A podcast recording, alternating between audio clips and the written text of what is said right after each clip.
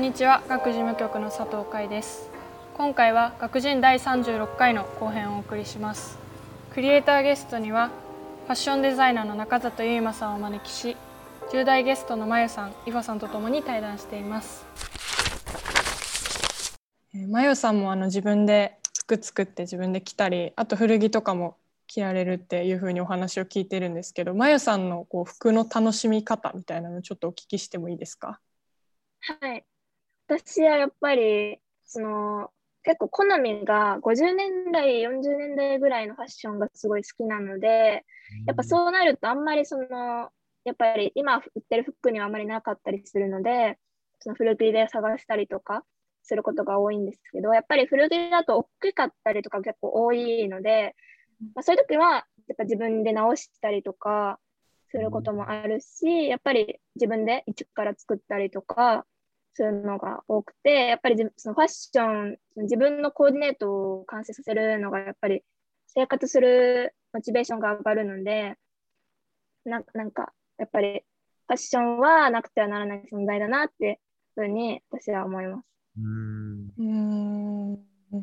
なんか、あの、ちょっと質問なんですけど、お二人、お二人にこう、はい、あの、マヤさんとイファさんに質問なんですけど、そういうこう、お二人とも結構、まあ、ファッションに興味があるし、あの、意識は高い方だと思うんですけど、あの、その一方で、こう、衣服って誰にでも必要なんですけど、意識はそこまで低くない、低いなっていう人も当然いると思うんですよね。うん、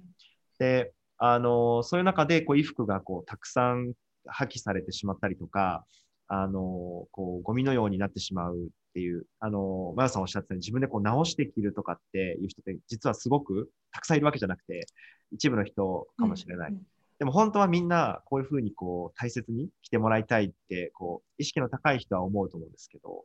あの、どうしたらそのものを、服をこう大切に、あの、着れるように、えー、なるんだろうかって自分もいつも、あの、思ったりしてるんですけど、なんか、その、衣服をこう大切にしようと思ったきっかけとか、どうしたらそういう思いが広まっていくかとかって考えてることあったりしますか？難しい。服を直直して着るのは結構昔からなんですか？まあそうですね。まあ大体ウエストとかがやっぱり違かったりするので、そことか、うん、なんかあのそのやっぱ50年代とかのファッションが好きだと当時の人ってやっぱりそのオートクチュールっていうかその人のために作った服とかだったりするのでデザインがそもそも、うん、なので結構ウエストとかこの上半身とかが結構ピタッとしてるのでやっぱそこが自分的にはそのシルエットがこだわりっていうか好きなので、うん、そこを出すためにちょっと脇を詰めたりとかは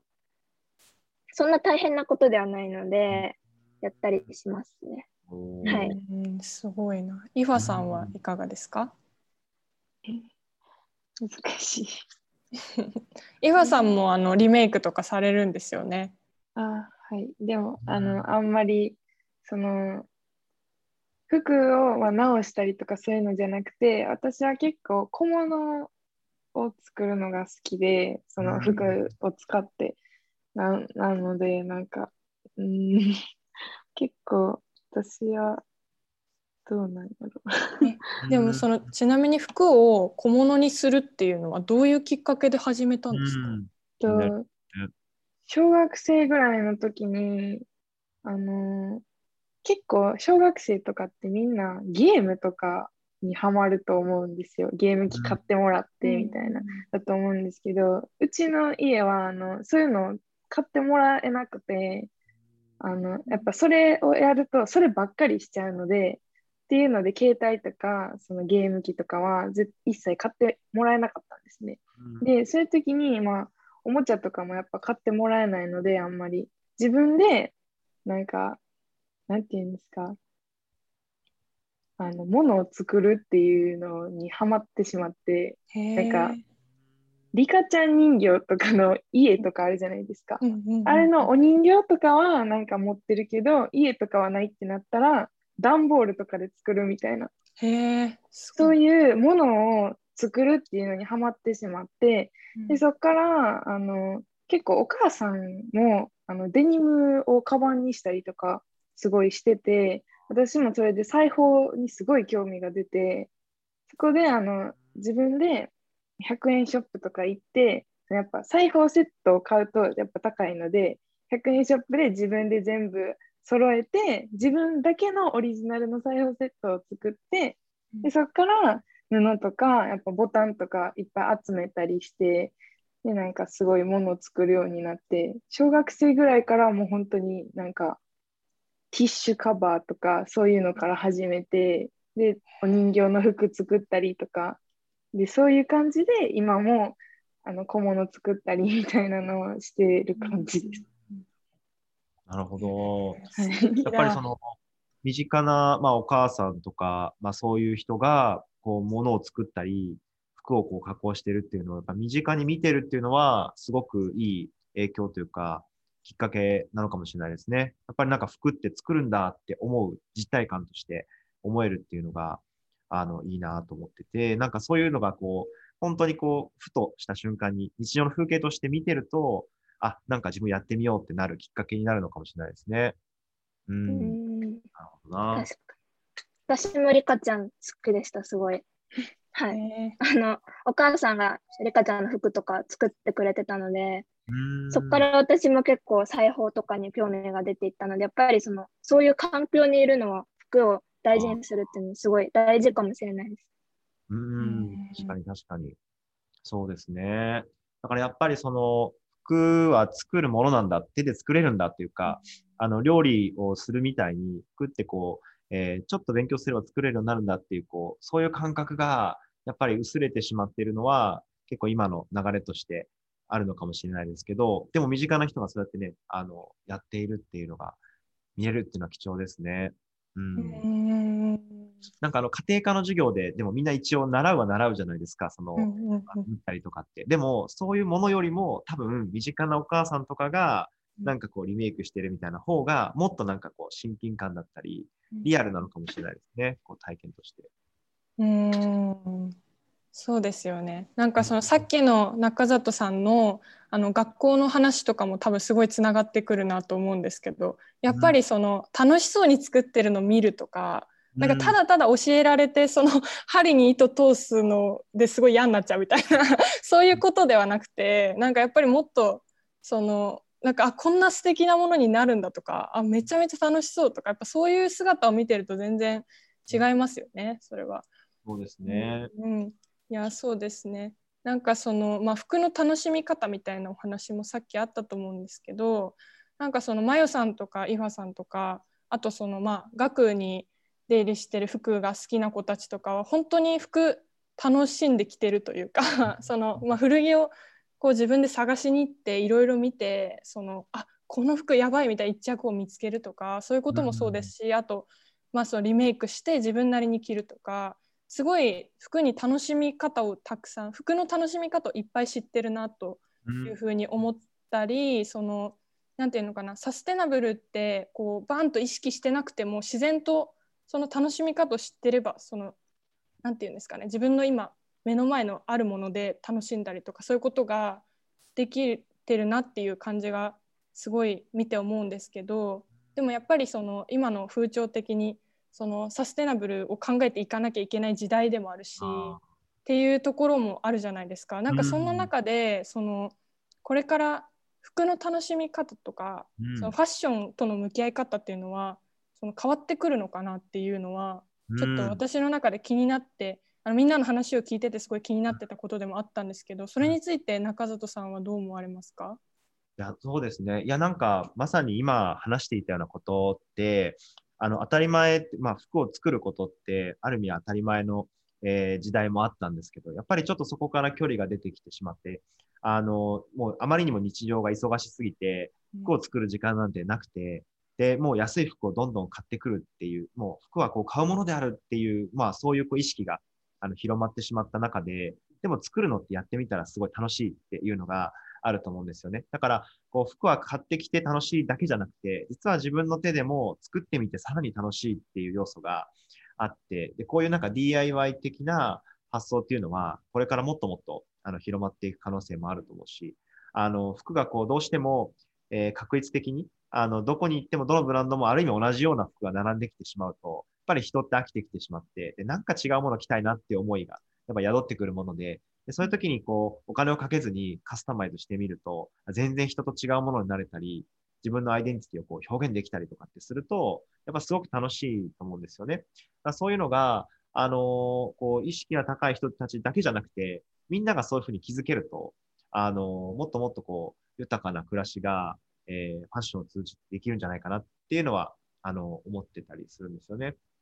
で、あの、これちょっと話が脱線しちゃうんですけど、あの、自分のこの幼少期の体験として、ファッション、ファッションっていう、もはやまあ服に助けられたというか、あの、思い出として原体験であのあるのは、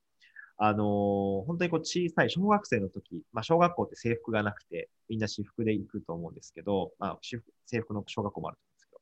あの、まあそんな中で、えー家庭のその、まあ、経済力的なものが、やっぱり服によって如実に出てしまうと思うんですよね。で、あの、うちの家庭はそんなにこう裕福な家庭ではなかったので、やっぱり着てるものもそんなにいいものを着てたわけじゃなかったんですよね。でも、ある時、あの、いとこからお下がりの服をもらって、で、あの、それがたまたまブランド物のの服だったんですよね。お下がりなんですけど、普段自分が着てるものよりもちょっといいものを着て、まあ、小学校に行ったら、あの、あれなんかいい服着てるねってこう言ってもらえたんですよね。で、なんかそれがすごく、あ、なんか認められたっていう感じがすごくして、なんかこう、まあ学校ってその小学生にとっては社会なので、あ、社会なんか受け入れられた。いい服着てたら、なんか認めてもらえるのかもしれないっていうのを、なんかこう、直感というか肌感覚的に、あの、ここまでちゃんと説明できなかったですけど、思って、で、それ、それから、なんかいい服を着たいっていう意識がすごく芽生えていったんですよね。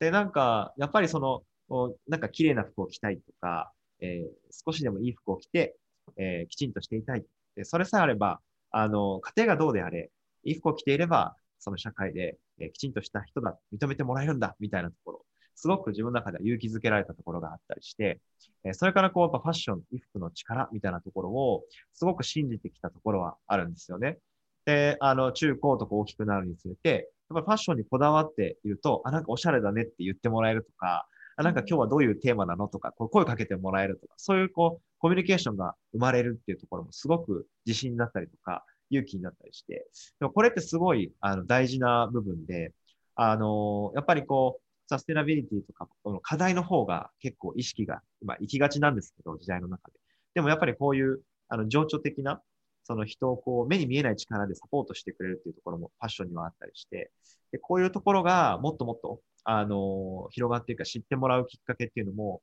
あの、ファッションのこの発信力っていうのは、とても役に立つのかなと思ったりしていて、うん。だからなんかね、あの、楽しむことはもちろん入り口だと思うんですけど、実はその先には、本当にこう、その人を支えてくれる、サポートしてくれる、まあ、要素になっていくっていう意味でも、なんか服をこう、えーより意識高く、えー考えていくっていうのはね、なんか大事なことなのかなって思ったりしていて、そんなあのメッセージを、えデザイナーとしては、あの、どんどん発信していきたいし、あのそれこそやっぱりファッションを志したいっていう人たちだけじゃなくて、まだもうちょっと手前の高校生、中高生、まあ、10代の人たちに、やっぱりこうどんどん伝えていきたくて、あのなかなかこう、えー自分がこうどうなっていくのかとか、何者なのかとかっていうのが、まだまだこう、えー不明確な状態に、何かちょっとしたファッションによって楽しさとか、えー勇気とか希望とか、そういったものが、ね、生まれてくれたら、あの、嬉しいななんて思ったりしてて、はい。すごいいいな。なんかあの事前にあのみんなで打ち合わせをしていた時に、うんあのまゆさんとか特に自分で服作られるからっていうこともあると思うんですけどなんかその自分が服を楽しんでいく中でそのサステナブルっていうのがそのあんまり前に出過ぎちゃうとちょっと窮屈な感じもするみたいな話もちょっとあったんですけど、まあ、そういうお話も含めてなんか今の中里さんのお話聞いてまゆさんどうですか？はい。なんか、その私は結構そのファッションとサステナブルってすごい遠いところにあるってもともと、そのもともとは遠いところにあったものだと思うので、そのファッションが好きってなった人ってやっぱりサステナブルはそんなに意識しないで普通にそのファッションが好きっていうのがあると思うので、最近そのやっぱりサステナブル意識してないとちょっとダメみたいな風潮があるなってすごい感じているので、なんか正直やっぱりファッション楽しみたい身としては、そのサステナブルめんどくさいな、考えなきゃいけないなってめんどくさいなって思ったんですけど、なんかさっきその、これからのサステナブルの方法として、そのだんだん DIY とか、その自分で作るっていうその意識をその取り戻すっていうか、っていけたらみたいなお話されてたので、あそっちの意味のそのサステナブルのその方法はすごい私的にはいいなって思いました。うんはい。いいですね。うん。いや、本当に、ちょっとこう、えー、言葉が難しかったりとか、あの、課題解決とかね、あの、うん、あとはその地球はこれだけ今、えー、大変なことになってるみたいな情報をひたすら、やっぱりこう、伝えられても、なかなかそれに対して、じゃあ、身近なところからどうアクションしていいかってなかなか難しかったりするし、あの、純粋にそのファッションの喜びっていうところから入りたいのになかなか入れなくなっちゃったり、ネガティブなね、情報がこう、わーって広まっちゃうと、やっぱりこう、入りづらくなっちゃうところがあるのかなって、個人的にはすごく、あの、心配をしているところもあったりして、で、だから根源的にやっぱりこう、なんで服を着たいのかっていうところがすごく大事かなと思ってて、あの、やっぱりこう、暑さ寒さをしのぐっていうためだけに着てるわけじゃなくて、やっぱりその楽しみのためにもっていう、その両面があっての服なんで、だからなんかそういうところをきちんと、あの、発信をしていかないと、こうなんか離れていってしまう人が生まれてしまうと、もったいないなっていう気持ちは、あの、すごくある。今、あの、まやさんおっしゃっていただいたことを、ま、すごくなんかいい言葉だなって思いました。うん。うんそうですね。ありがとうございます。そうですね。あとその服を楽しむ上で、さっき中里さんのそのまあ子供の頃のエピソードみたいなのもすごくそうだなって思ったんですけどやっぱその服を楽しむ上でそのなんていうの服で自分を表現できるんだとか自分の気持ちとかが込められるんだみたいな体験ってすごいあの大切だなって思うんですけどあの岩さんとかまゆさんとかってなんかその服が好きになったきっかけとか服を楽しむようになったきっかけみたいなのって何かあったりするんですか？じゃあこれ最初イファさんに聞いてみようかな。はい、好きになったきっかけ。結構親が私の親が結構服にうるさいタイプでなんかちょっと親のなんか好みとずれたらそれダサいみたいな。感じですごい昔から言われてたんですねすごいストレートに。でそれで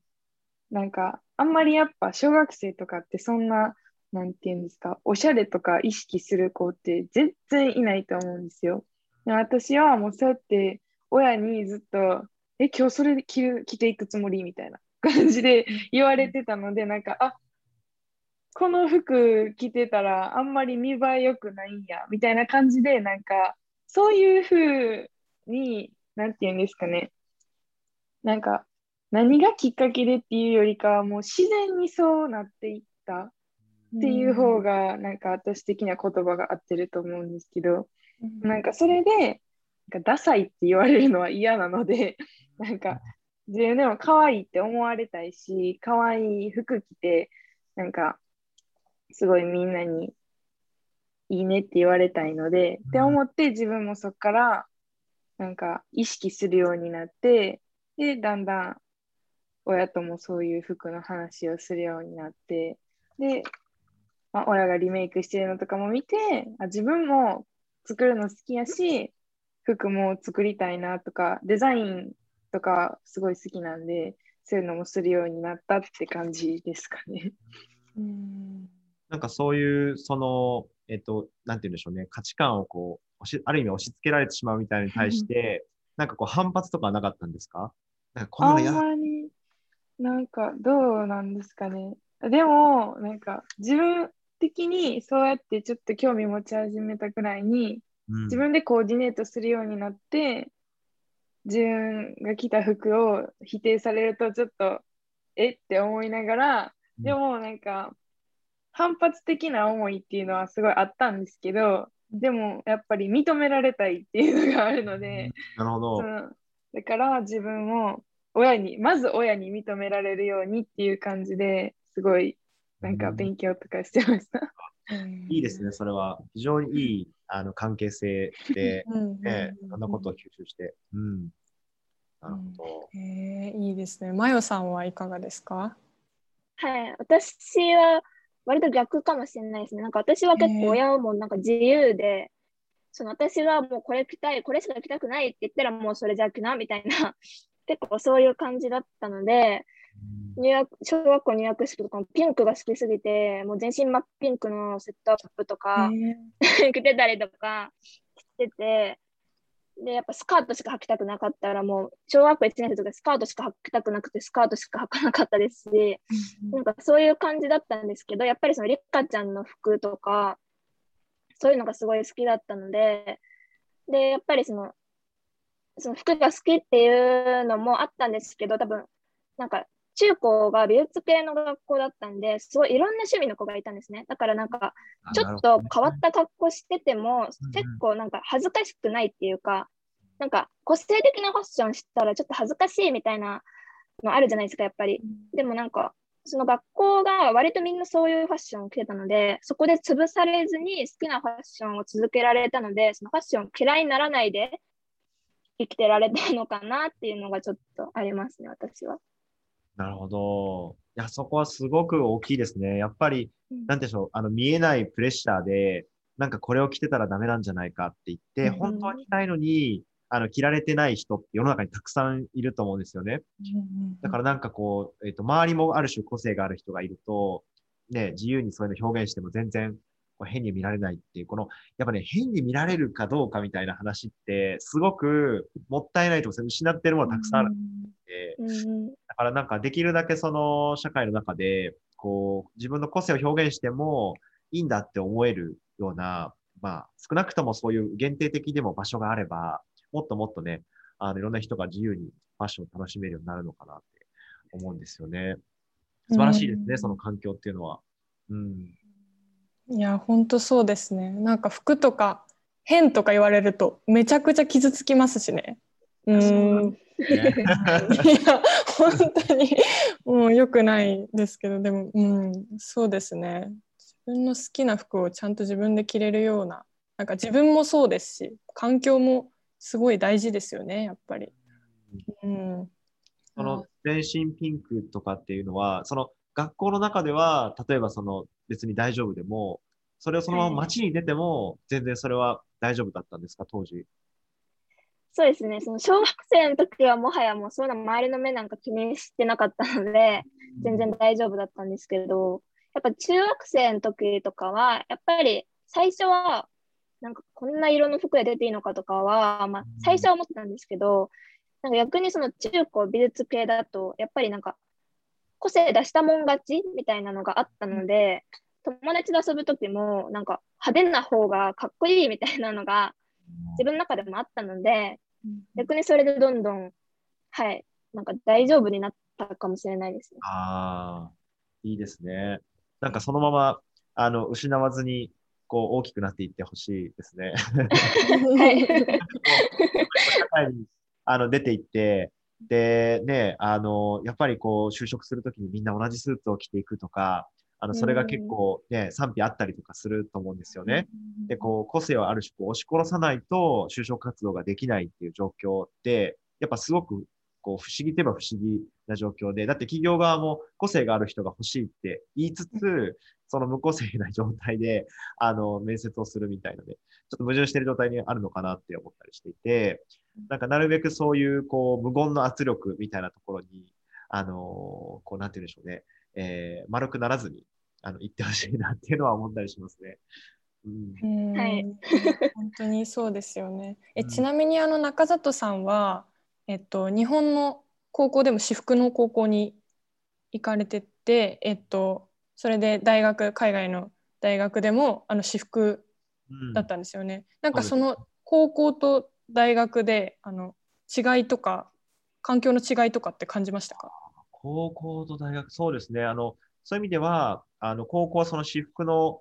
学校を自分で選んで行きたかったんで行ったんですけど、そうは言っても、みんながみんなファッションが好きなわけではなくて、あの、もちろんなんか適当に毎日ジャージみたいな人から、あの、なんか他の学校の制服を借りてきてきてるとかって言って、まあそれを毎日同じ学校してるみたいな人ももちろんいるし、まあそれはバラバラだったんですけど、あの、やっぱりこうファッションのまあ、学校に入ると、まあ、全員ファッションが基本的には好きなので、あの、思い思いのファッションをこう楽しんでいるって環境はすごく楽しかったし、あの、刺激を受けて、あの、その、日々こうみんなが着ている服装を見て勉強になることがすごくたくさんあったなって思いますね。うん。だからそういう意味では、なんか大学というか、あの、ファッションを勉強している時の方が、あの、楽しかったですね。で、それこそもっと自分がを出していかないと地味な人になってしまうみたいなところがあったので、うん。ありがとうございます。じゃあちょっとそろそろ時間もいい感じになってきたので、えっと、最後に、えっと、このポッドキャストを聞いてくれてる10代の方々に向けて中里さんから最後にメッセージをいただいてもいいですか？そうですね。あのー、なんかこう、自分の高校生の時を思い返してみると、やっぱり、あの、高校からそのアントワープに、まあ、飛び込んでいったって、すごく、まあ、チャレンジだったんですよね。本当に正直怖かったし、あの、そこで生きていけるんだろうかとかね、えー、いろんなその、えー、言語の問題とか、その別にファッションの知識から、あいろんなものが何にもない状態で飛び込んでいっちゃったんですけど、でもそこにはね、思いがあって、やっぱりここで学びたいとか、あのー、本当にこうファッションが好きだっていう情熱だけでこう突っ走っていったところがあって、それはあの、えー、いろんなものがないからこそ生まれる力で、もしかしたら経験値があったら、こうビビってしまって、あの、止めてしまったかもしれないんですけど、でも知らなかったからこそ飛び込めたって言ってみたら確かに大変だったんですけど、でも、その、やってみたらどうにかなるものなんですよね。だから、その、やる前に自分でこう、あの、制限をかけてしまうことが一番もったいないのかなと思うし、で、あの、当然その、周りの大人たちは、いや、大丈夫とか、えー、例えばその、日本で、じゃあ、もう少し勉強して経験を積んでから行ったらとか、まあ、いろんなその安全牌な道を、あの、言ってくる可能性、それはもう心配してくるからしょうがないんですけど、でもそれを自分でこう、ある種押しのけていきたいって思いに素直に、あの、従って飛び込んでみるっていうのも、あの、時にはすごく大事なところで、そのエネルギーがもし芽生えているならば、あの、それを信じて突き進むというのは、あの、すごく大事で、もし仮にまだ芽生えてない段階なんだったら、そんなに無理する必要はないと思うんですけど、もしなんかこう、かすかにでもなんかあるんだったら、えー、それを信じてみるのも、あの、すごくいい、えー、経験なんじゃないかなっていうふうに思うんで、ぜひ恐れずに、あの、挑戦してほしいなと思います。はい。ありがとうございます。なんか今回の対談はすごいそのファッションの話を中心にしていたんですけど、なんかその服にまだあんまり興味を持ってない人とかにもすごく聞いてほしいなって思いました。そうですね。まさに。はい、ありがとうございました。はい、えー、本日はクリエイターゲストに、えー、ゆいま中里デザイナーの中里ゆいまさんを10代ゲストにまよさんといファさんをお招きしました。ありがとうございました。ありがとうございました。今回も前編に引き続きクリエイターゲストにファッションデザイナーの中里ゆいまさんを10代ゲストにまよさん、いフさんをお招きして対談していきました中里さんのファッションスクールでのエピソードや皆さんそれぞれのファッションに対する思いや楽しみ方をお聞きしながら単に着るだけではない服と人の関わりが見えてきた今回。DIY をしたりアレンジしたり自分なりの服の楽しみ方を見つけることで自然とサステナブルにもつながっていく。そんな感覚がもっと多くの人に広がっていけばいいなと改めて思いました。周りの大人に何を言われても知識がなくてもとにかくファッションが好きだ。ここで学びたいという気持ちが一番大切。自分の思いに素直に従って飛び込んでいってほしいです。最後には中里さんからそんなエールもいただきながらファッションを通して自分はどんな表現をしてどのように生きていきたいのか。またファッションに限らず自分なりの表現を見つけていくためにどのような環境を選んでいけばいいのか。そんな生きていく上でのヒントが浮かび上がってくるような対談でした。